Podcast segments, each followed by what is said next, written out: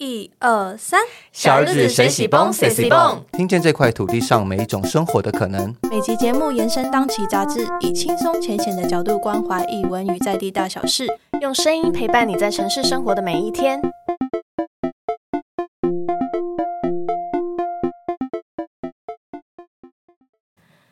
大家好，欢迎来到小日子水洗蹦，我是小日子的总编豆子。那今天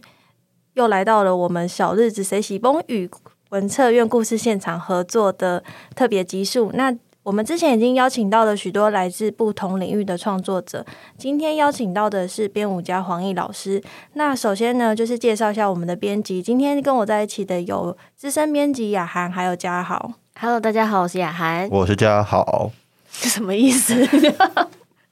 那现在就是跟黄奕老师打个招呼。 Hello， 黄奕老师，欢迎来这边。欢迎欢迎。 Hello Hello， 你们好。那就要请老师先来个尴尬的自我介绍了，麻烦你。好好好，我是黄奕，然后我是一个编舞者，然后同时我也是工程师，就是我会撰写一些程式，然后让机器人和我一起跳舞，然后也会进行一些有点像程式上面的研发，所以我们有做一些像是为视障朋友们写的口述影像系统，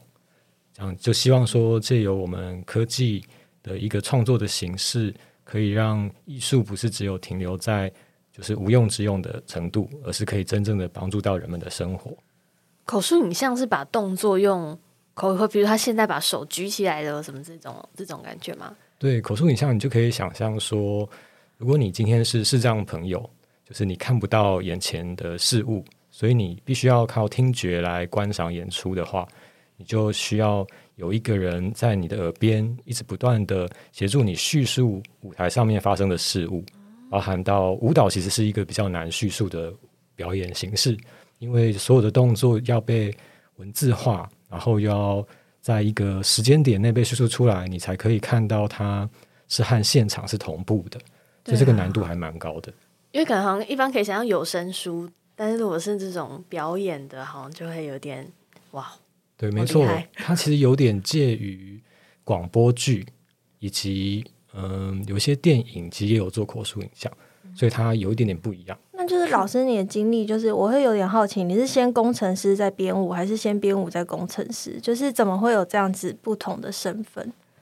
我是因为很小的时候就很喜欢科技，然后所以我很喜欢小叮当，然后小叮当他总是会为我们人类们，就是譬如大雄啊，然后还有包含到其他的他的大雄的同伴们，如果发生状况的话，小叮当他会用他的口袋里面的道具来帮人们解决问题嘛。所以我就很希望说，那如果说我身为一个表演创作者的话，然后我除了舞蹈以外，我会科技，那这项科技的技能能不能够协助我，譬如在我的创作上面丰富我创作的语汇，然后甚至到后来可以进行像是口述影像这类公益性的，有点像支持。老师几岁开始学舞？我是很小我还没有很明显记忆的时候，因为我父母亲他们是舞蹈老师，他们是国际标准舞的老师，所以我其实从小就在舞厅里面长大，他们就拉着我跟我妹妹的手在舞池里面跳舞，那是我一开始学舞的那个经验，然后到后来才开始进入到国中的舞蹈班。哦，所以是科班这样，对，一路念上来，科班就一路就念到研究所这样。哦，所以工程是你自己自学吗？自学的，对，是自学的。因为我那个时候会自学，也是因为我的家境不是很好，在国小国中那段时间，然后我就获得了第一台电脑。那个时候我就希望说我可以透过电脑去学习譬如程式设计啊，然后还有包含设计就平面设计还有动画，所以我那个时候就在网络上面学习到怎么制作动态的网页，然后就从高中开始就当SOHO族，然后就在网络上面接案，还包含接一些广告公司丢包的案子，然后我就接起来然后帮他们做这样。从高中就开始结案了。对，从高中开始结案，太优秀了、哦、我们高中在干嘛？念书啊。那就是因为我们的访纲里面有问到老师，你说就是因为你还有就是从会计师习得的专业，然后所以你也很鼓励你的团员去一直学习不同的领域，就是除了你自己就是身具就是多种功能之外，就是你自己觉得就是这些才艺就是对于创作或者是跳舞这件事有什么帮助，你才会就是也鼓励大家就是跟你一样就是踏上同样的道路，斜杠之路。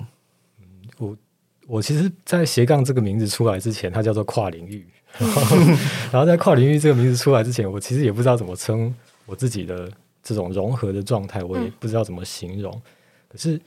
我前几天其实才刚结束一个跟北艺大他们科艺所还有我们舞蹈表演创作研究所的同学们的一堂课，然后那个时候就是现在是北美馆的馆长的俊杰老师，他其实就有提到一件事，是说他觉得我的状态它很复杂，就是同时间你大多数的艺术创作可能是一种合作的形式，就今天我会编舞，然后你会做舞台设计，你会做灯光设计、装置设计，然后你们一起合作，四个人一起完成一个作品。可是我的状态有点不一样，是我是同时间自己做这四件事情，所以它比较，当然花的时间会比较多，但是它完成出来的成果可能和合作的形式不太一样。然后那也是我到后来比较后期的时候才发现到的事，因为我一直都很喜欢学习不一样的事物，我很喜欢自己去动手做很多的事情，我不太喜欢麻烦别人。就譬如说，当我很喜欢灯光的时候，就是你今天有一首舞，然后我很喜欢我自己正在进行的这个作品，然后我对灯光有一些很明确的想法的时候，我在和灯光设计合作的时候，我其实就会变成我好像一直在告诉他我要，然后灯光设计在帮我执行。到后来其实那位灯光设计或几位灯光设计其实有跟我说，其实他们其实可以变成技术指导的关系，因为他们认为我给出的讯息其实很明确，所以他们不太需要帮我进行设计，然后他们也很喜欢我的完成的成果，所以我就和他们达成了一种比较特别的合作关系，就是大多数和我合作的譬如设计师们，很多都会变成所谓的顾问或者是技术指导，就因为他们也很好奇我到底会怎么诠释他们正在从事了很多年的这项创作形式。然后有一个编舞者突然进来，然后他自己做完了灯光设计，或他自己做了一些程式设计，他们很好奇我会怎么诠释，然后所以就开始这样子的一种合作关系，就变成我和他们学习，他们告诉我说，哦，原来这个灯光或这个形式它的某一些原理是怎么样，然后我在和他们工作的过程中，我会问他说，我发现有一个东西我过不去，那个问题在哪里，然后他们就为我解答，然后我学会了以后，我就会开始再往下一个阶段进行。所以这样子的状态，其实我觉得是我自己很喜欢这样的形式，就是当一个作品从很多的环节其实都是你自己去思考过的，然后你也可以自己执行，然后你只需要一些帮手来帮你完成的时候，那样的完成度其实很高，原创性也很高，这是我自己 很喜欢的一个形式。然后当我在鼓励其他的舞者们去进行这样子的学习的时候，就发现到一个很大的好处，尤其在疫情的期间，就现在疫情期间其实会让大家其实没有办法正常工作嘛，尤其是排练没有办法进行，所以大多数我们的产业的舞者们就会面临到失业的问题，因为你这段期间没有办法排练，你就很难有一个稳定的收入。那但是我们的团队成员，因为除了舞者的身份以外，他还有另外一项技能在支持他，所以即便是没有排练，我们还是可以一起工作，一起做前置作业啊，或者是我们一起度过这段疫情的期间，我们做一些未来的规划等等。那这样子就对于大家的工作的一个权利比较不会受到这么大的影响，所以我就很鼓励所有的舞者们其实是或者是创作者们其实可以多方的学习不同领域的技能，而且很多的答案都是在不同的领域，尤其是我觉得像会计刚刚你有提到的。那我蛮好奇你刚开始这样以这样的模式进剧场的时候，你有忙到手忙脚乱分身乏术过吗？因为你必须一个人去昂所有的事情，就大家都会来找，因为剧场就是大家会来找你就说导演这个要怎么样，导演现在灯光这个 Q 要怎么做，那你那时候然后你如果自己又要下场跳的话，你会那时候会这样子忙不过来，或者是觉得一开始执行起来会有困难吗？ 我是不会觉得忙不过来，甚至我其实很享受那样子的感觉，就是一直被大家找，享受那个超忙碌。对，我当然不会一直找我，因为其实现场的人也不会很多，所以就变成大家可能都在很默默的就是等我譬如告诉他们说接下来我们要往下一个阶段前进了，然后谁谁谁要上台准备，然后谁的某一些工作的项目要开始进行，然后谁可以先休息。像这是我在工作的过程中比较常会发生的，因为我在工作其实比较少说话，就是在工作的时候其实我都很安静，然后我们整个团队也都会自然的变得很安静，就是因为我很习惯面对电脑工作，所以我 一旦开始 coding 的时候其实就不用说话嘛，因为所有 coding 的东西就会出现在你眼前，然后那个舞台上面的东西就开始动，然后 你也不用讲话，因为你面对的都是机器人或者是电脑灯或投影机等等的，所以他们其实就会看到正在工作的成果，所以也不太需要去问，因为已经在眼前发生了嘛。然后大多是要跟人类舞者工作的时候，就是要告诉他们说人类舞者，因为还有机器舞者，对，有机器舞者，就是人类舞者。好，我们要上台喽，然后那个这边差不多结束，然后我们下一段要开始 run， 或者是有一些东西要对一下等等的。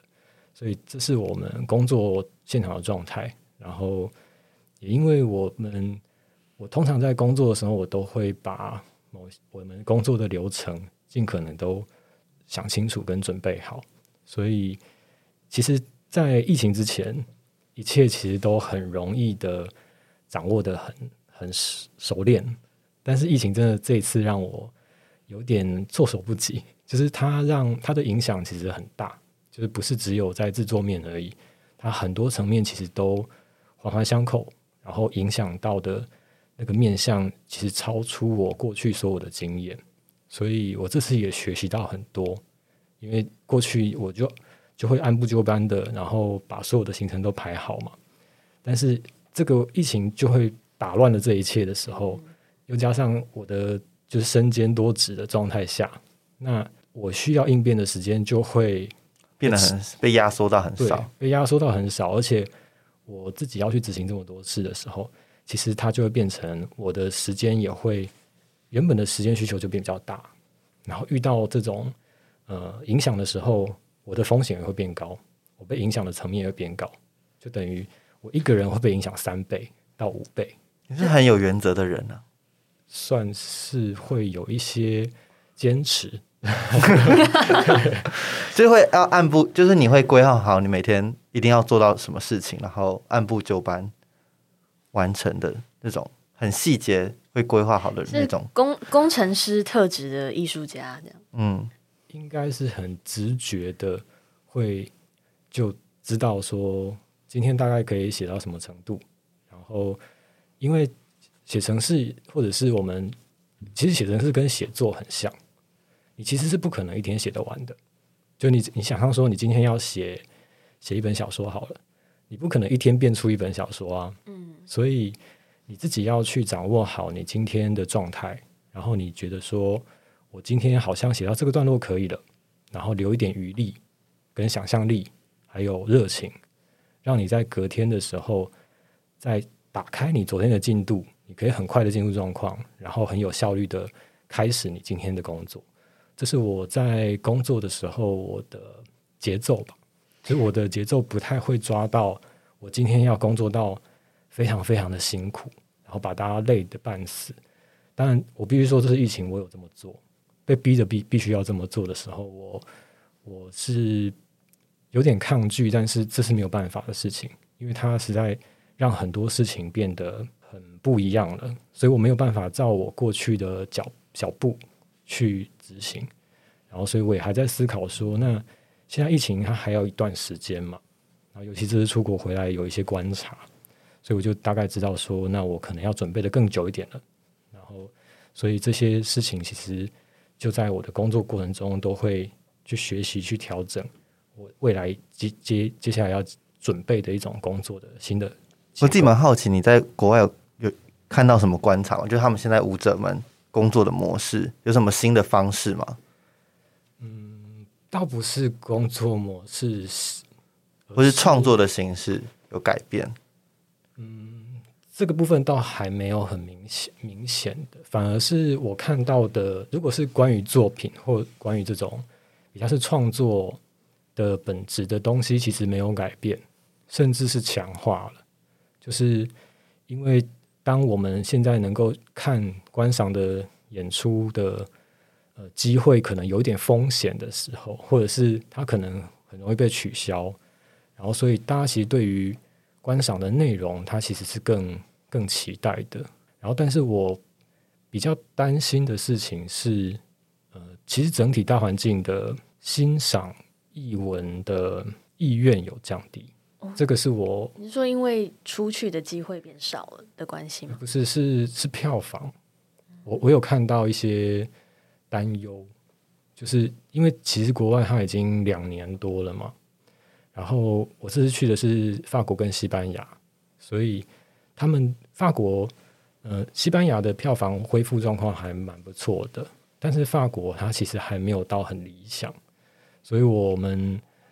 这次去虽然说票房跟我们并没有很直接的关系，因为都是由当地的剧院他们自己要去负责，而且我们的演出费是固定的，所以我们并不会因为他们的票房状况而影响到我们的收入。但是我在看他们的票房的时候，我会有一点点担心。其实担心的不是他们而已，而是担心台湾的票房，因为台湾其实才刚刚开始疫情，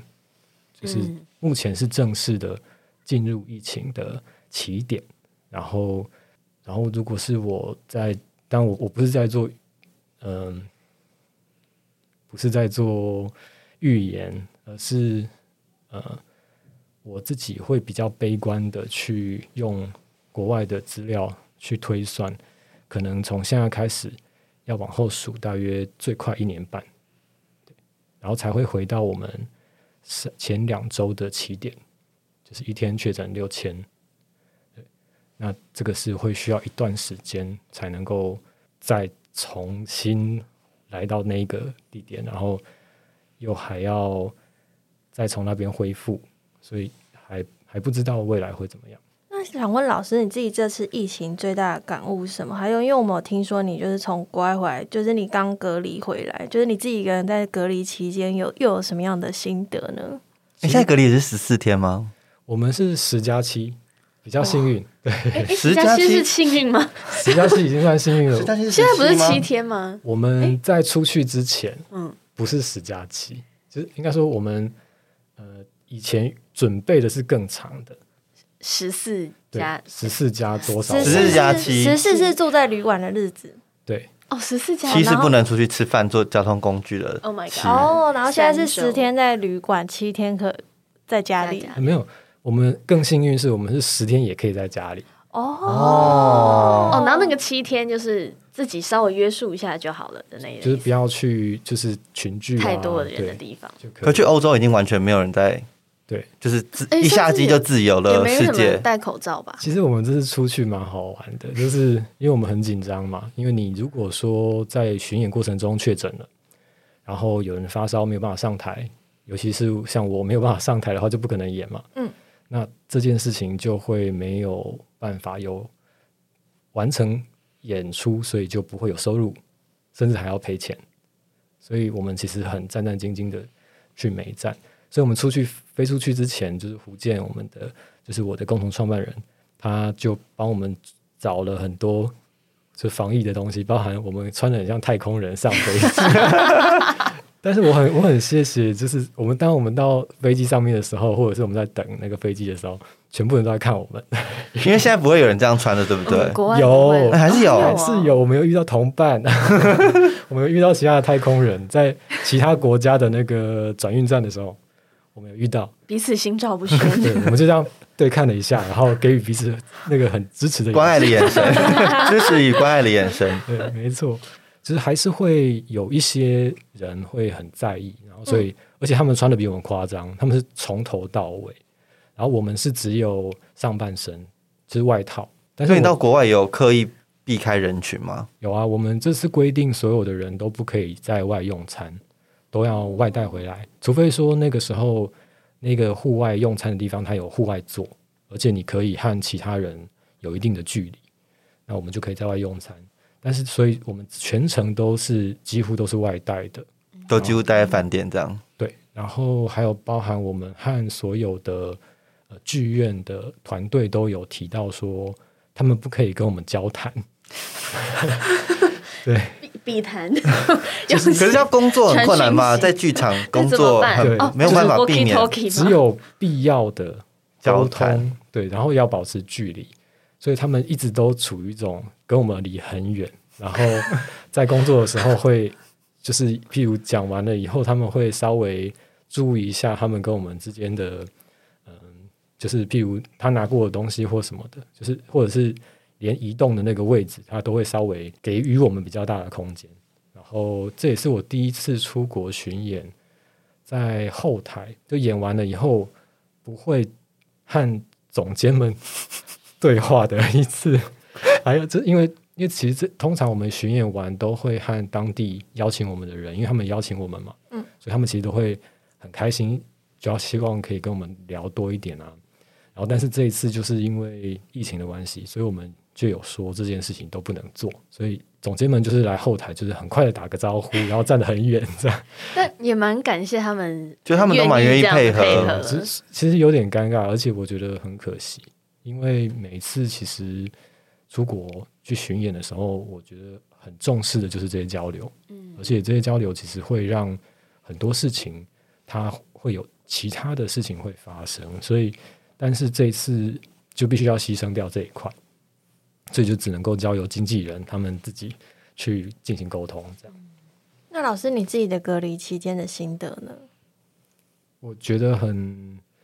虽然这样讲有点尴尬，就是我觉得还蛮开心的，因为很久没有稍微休息一下。所以你在房间里都在干嘛？在房间里面在看剧啊，然后还有可以把那个进度都补起来，休息，然后跟思考那个就是接下来怎么去应对这个疫情。因为出去这一趟看到了国外的现况嘛，就是你真的实地考察跟你听说真的差很多。就当你真的走到那个环境，然后你一下机你就会觉得好像四周的人全部都没有戴口罩，然后后面的人狂咳嗽你怎么办？然后你其实就会在思考说台湾其实到时候也会是这样，那我先来预习一遍了以后，我回台湾我要怎么准备我接下来的工作流程，然后还有包含哪些事情要做哪些事情要停这样。老师那你会有每天的功课吗？比如说因为像问过蛮多舞者或是这样的表演艺术者，他们每天都会有例行性的功课啊，或暖身，或者是在身体上的训练。老师一整天有一些每天会有固定要做的事情吗？我自己通常都会是因为我现在的工作性质的关系，我主要的比例还是创作比较多，所以我身体上面的工作我都是在健身房完成的，然后也会上课。但是那个课程的比例它和健身房的比例其实会健身房目前比较多，就是我维持我的肌力比较多，然后身体的有一些有点像舞者的动身体的习惯其实会根深蒂固在你的自己的身体里面，所以当你开始在上课的时候你就会很快的再找回你原本动态的那个习惯，然后反而是如果你稍微搁置一下，你在重新面对你的身体的时候，你有时候会发现一些新的可能性。然后这也是我现在目前正在思考说，那我新的作品我要开始上哪一些课，或者是用哪一些身体训练的方式让我的身体变得不一样。其实我每一个作品都会稍微有一点点那么做，就不然的话我很怕我的每一个作品看起来都长得一样。所以那10天就完全荒废健身房这件事，就看剧就只能够在家里，就肌肉先算了吧，在脑里练习只能够在家里面就是用做一些简单的。 对， 对， 我家里面有一些哑铃，这样有个 小的家内健身房这样子，对，小小的。那就是想问老师说，就是在您就是2012年推动的黄奕与库卡，还有您就是在世界游走巡回展演的这个就是小蚂蚁与机器人游牧咖啡馆，那想请问就是你的生命积累是如何成就这些作品的？就是这些作品里有哪一些你生命历程的影子呢？每一个多多少少都有，就是因为我还是会相信说，一个创作者要能够创作出来的事物其实和他的生命经验有一定的关系，就他不太可能无中生有。尤其是我们就是如果当然有一些导演他在导其他的剧作家写出来的作品，那是另外一回事。可是因为如果你是一个自己去构思故事然后自己要去执行的话，你必须要有一定程度的参与你的故事内容，否则就除非你要去连接其他人的故事，然后以其他人的故事为主要的蓝本然后去发展。然后所以我自己是比较从自己去产出文本然后去执行的这个角度去走，所以大多数的故事其实都和我的生命经验有关系。那可以请你跟我们分享就是小蚂蚁与机器人游牧咖啡馆这个作品的创作起源跟发想吗？然后就是因为其实他也入选了文策院的109年度的加速文化内容开发与科技创新应用补助计划，那就是这个计划有实际给你什么样的帮助吗？这个计划它我获补助的计划其实它叫做咖啡小酒馆，就是小蚂蚁机器人咖啡小酒馆。游牧咖啡馆它是剧场的版本，然后咖啡小酒馆是定目剧版，所以文策院支持的是我的定目剧的版本。然后这个作品它的故事其实会回到，我希望说这个咖啡馆它是可以封存我们人类某一些很特殊的行为，然后值得被留下来的行为跟回忆，然后我就把它放在这个咖啡馆里面。所以包含到我第一次学的舞，我就把它放在这个作品的最后。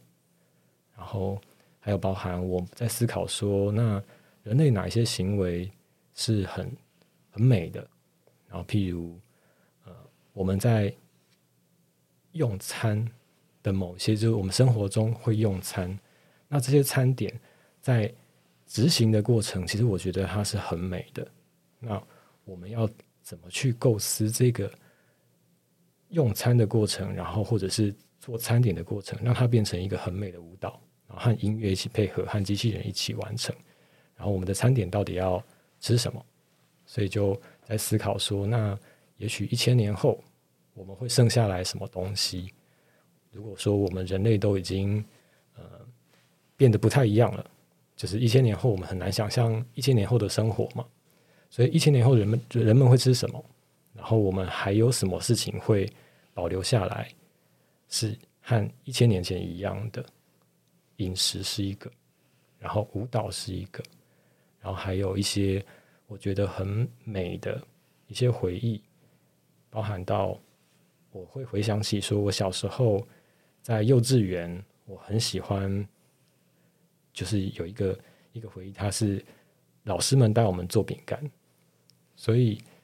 就在那个时候老师们就发下很多不一样的，就应该说就发给同学们饼干的材料，然后大家就开始捏不一样的饼干，就每一个人的饼干的形状都不一样，虽然都很丑，就是都歪七扭八的。然后你再把这些饼干放到烤箱里面烤，你就闻到它的味道，然后大家一起分食那个饼干。哦，所以是会让观众也一起做饼干吗？对，其实这个段落原本是要给小朋友的，就是亲子版。然后我们在饰演的过程中，就是大人们就说他们也要因为他们说我们也是小朋友，为什么只有小朋友可以有，我们也是过期的大人，所以他们也要捏饼干这样，所以我们就保留给大人也有。我听说这个作品是为某部分也是受你妹妹的女儿，你就是对你子女的启，就是想为她做一个作品，或是这样子。所以我的外甥他们做，就是因为他们在看黄宇库卡的时候，他们有一年他们来看黄宇库卡，然后他们就绕着库卡一直叫这样，就是他们很喜欢机器人啊。然后所以我就想说，黄宇库卡他们一定都看不懂嘛，就希望说那我可不可以也做亲子版的作品，因为我从来都没有做过亲子版的作品，所以就是希望说有一个作品是他们也可以看的。所以小曼与机器人的这个作品它有分大人版跟亲子版。那当你把小朋友当成你这个演出的受众的时候，你有在制作的过程中或是演完然后收到他们反馈的时候，你有觉得遭遇到，应该说一部分是你在制作上有经历过什么挑战，或者是觉得你比较卡关的地方，然后或者是然后之后当这些小朋友们看到这个作品的时候，你有获得什么样的反馈或者是心得吗？我觉得定目剧版的部分我觉得还蛮开心的，就是因为他们很近嘛，所以我跟小朋友们的互动都是直接可以看到他们的反应，然后所以我就有很多的收获。然后但剧场版它有一点点可惜，就是我提到的那个因为疫情的关系，我其实没有办法真正的完成我自己心目中的那个版本，所以就只能折中的去做调整这样。所以剧场版我觉得很可惜，然后但是定目剧版它是我原本就很期待的样子，然后所以定目剧版的小朋友们也都很开心。然后尤其是我觉得他们的每一个怎么说呢，就是我其实原本会有点担心他们在看舞蹈的时候会觉得有点看不懂或坐不住其实刚好很相反，就是他们非常专注在看舞蹈，然后甚至他们会学我们在跳的动作，就很投入。所以这个是我原本意想不到的，因为我原本在规划这个结构的时候，就是舞蹈就是表演了，你就想表演然后互动，表演互动，就是用这样子的方式去将表演跟互动做一个穿插，所以他们在看完演出以后马上就可以吃到餐点，或者是马上接下来进行捏饼干，然后或者是我们在调特调饮料，就是这些都是我们在亲子版的时候我们做的事情。所以他们其实不是只是静态的在欣赏演出，是他们的参与度也要很高，然后这个流程其实非常的成功，是不会失控的吗？你有遇到对啊，你有遇到发狂的小朋友吗？还说有年龄限制？我还要一直要去压或者什么的，都大家都很受控，很受控哎、欸。其实没有发生你讲的那些事情、倒是他们很热情。就是譬如说，我原本有点担心说，我们在上音乐课，就是跟库卡一起上音乐课，他们会不会不理我们？结果我就说，哎，有谁想要这个小鼓的时候，全部举手，就是每一个人都举手，就觉得哇，就是好热情哦，就是跟我想象中的小朋友不太一样。可能我以前太害羞了，我是不太敢举手，可是他们全部都敢举手，所以我觉得蛮有趣的。可是你一开始就会跟小朋友互动的人吗？不是，应该不是吧？看起来不像，看起来完全不是，感觉很畏惧跟小朋友互动。就不知道你会不会很紧张啊？刚开始，所以这是有跨越你心里的某个障碍吗？应该是我是。不会跟任何人互动那一种，就是我是跟很多人都有点难互动，所以我是一个蛮内向的人，就是我也是花了蛮长的一段时间才学着就是尽可能的表达我的想法，不然我大多数都不太说话，所以但今天这个形式就不行，就是。不好意思委屈你了勉强老师，所以才会因为不擅长和人互动，所以才选择跟机器人合舞嘛。对，然后还包含创作，因为我可能不是那么习惯表达，就是我不太擅长很怎么讲呢，就我的表达能力可能我会把我如果选择对外表达，我会选择就是安静的创作，但你站在舞台上，你觉得你会换一种，也不能说人格，或是会有不知道莫名给你的勇气，让你去完成更多互动或是跟观众交流的这种。应该说在舞台上它是另外一种，就是它不是说话的表达嘛，然后它也不是这么直接的表达方式，所以它比较接近说我自己比较喜欢的表达形式，它就是创作。哎，我有点好奇，小蚂蚁与机器人，小蚂蚁是人类的意思吗？对，是人类的意思，因为人因为很喜欢吃甜食的人都会被叫蚂蚁嘛啊，所以这个起点是就是你喜欢吃甜食？我很喜欢吃甜食。喜欢吃什么点心？应该说我以前会被叫蚂蚁。哦，真的哦？因为很爱吃甜食。因为我小时候吃那个很多东西都要加糖，像是最奇怪的卤肉饭。譬如我讲小时候吃麦当劳好了，麦当劳的薯条、番茄酱包我还会再加2包糖。两包是不是有点多啊？是不是有点太多了？我的比例是1包番茄酱加2包糖。哦，我真的吃完全多的呢，我会被妈妈打的一个。我超没礼貌的。对，我很喜欢那个薯条被沾了有糖粒的感觉，然后在咬的时候你会咔吱咔吱的那种。无法想象。所以料理是甜的吗？里面准备哦，你是说小蚂蚁机器人？对，它里面没有，就没有那么甜。我们是很健康的那个食谱，妈妈不用担心，小朋友2包，妈妈不用担心。对，那个因为我那时候就邀请林权主厨，就是 mumé 的林权主厨，还有卷尾家的李玉主厨，帮我们设计我们的餐点。然后，所以那个时候就说我们要是健康的，然后不能够有很多的加工物。所以他们就设计了那个一个叫小花园，然后就是用很多天然的食材，然后是根茎类的植物，把它变成一个好像在一个小岛上面是有花草，然后很美丽的一个 小花园，然后大概5公分直径吧，就是小小的圆形，然后它被放在一个最终饼里面，所以盖起来的时候就是一个根茎类植物的汉堡，然后就希望说可以骗小朋友把它吃下去，因为小朋友最讨厌吃那个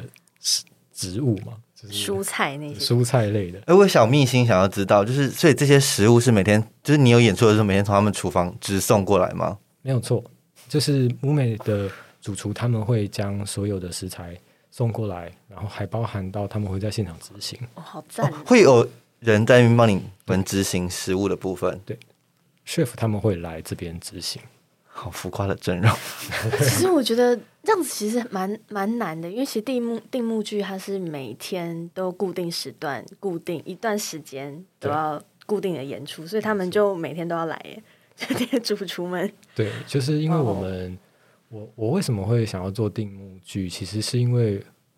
当然2年前，我们现在回推回还没有疫情发生的那2年前，其实台湾已经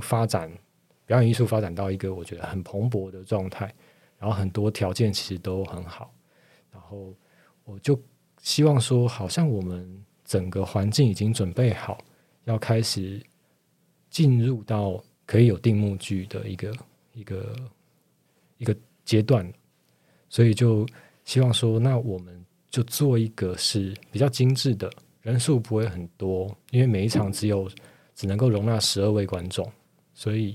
我们的人数很少，然后非常精致，但是票价稍微比较高一点点。因为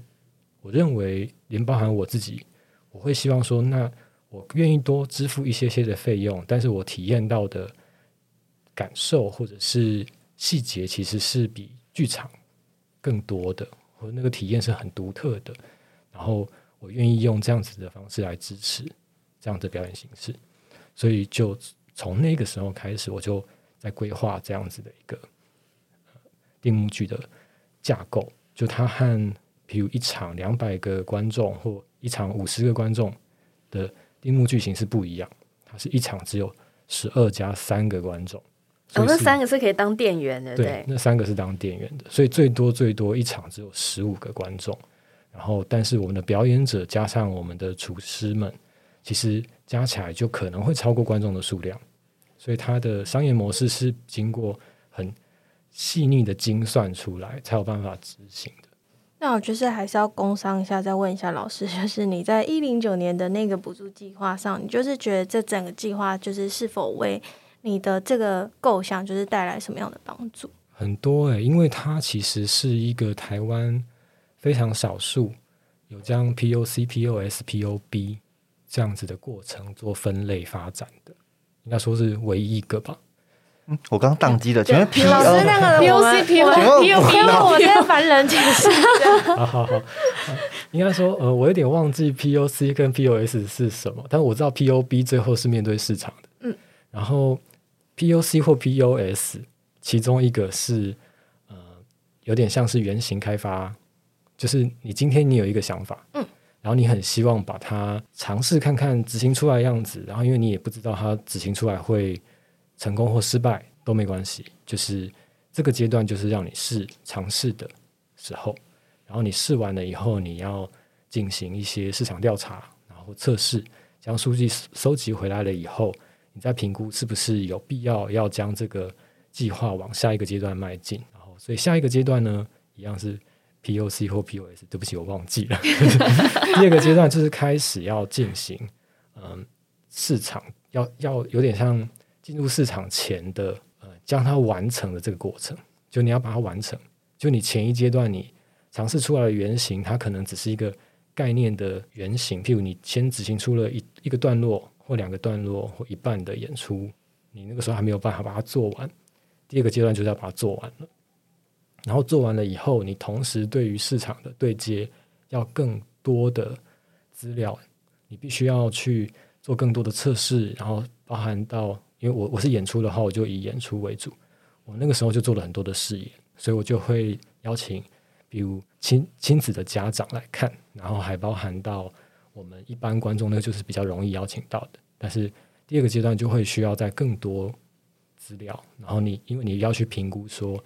那你要进入市场前你有哪些东西要准备好，有点像试营运那种感觉吗？算是试营运也是第二阶段要做到的就是但是那个试营运其实也还没有办法到你真正的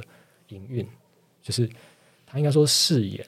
就第二阶段的试演是比较多的，因为试营运的话它可能要有一个固定的场地要开始运作，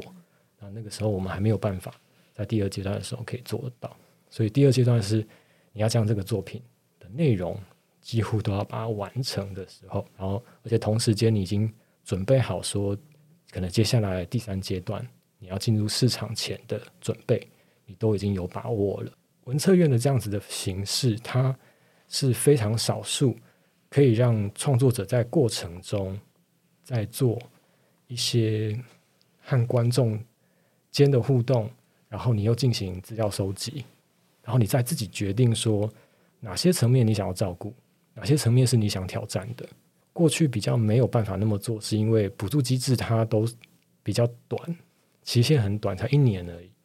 所以很多的团队其实光是你要完成作品就有一定的挑战了，更何况你还要同时试演，然后再做微调，然后再上台，所以这是一个现实条件上面的不同。所以这个计划蛮长的嘛？对，它等于是一个阶段是1年嘛，然后你也可以自己去决定说你是不是要连着这3个阶段都连起来，你也可以中间有一段时间你先再花多一点的时间去自己工作，然后你隔1年再申请也可以。然后我是因为那时候我的目标就已经很明确了，我就是希望说我可以将这个作品在这3年内把它完成，然后时间周期其实也差不多，然后又很幸运的那个时候松烟它又有一个空间正在释出，然后我就进行申请，就将定目剧的空间就定在松烟那里。很多东西其实都是天时地利人和，然后就刚刚好，就一切就搭在一起，然后就完成了这样。今天谢谢黄奕老师来跟我们分享就是你的经验，然后太神意了好突然谢谢老师，谢谢老师，谢谢。不会谢谢。以上节目由小日子制作，杂志第117期《点心时刻》。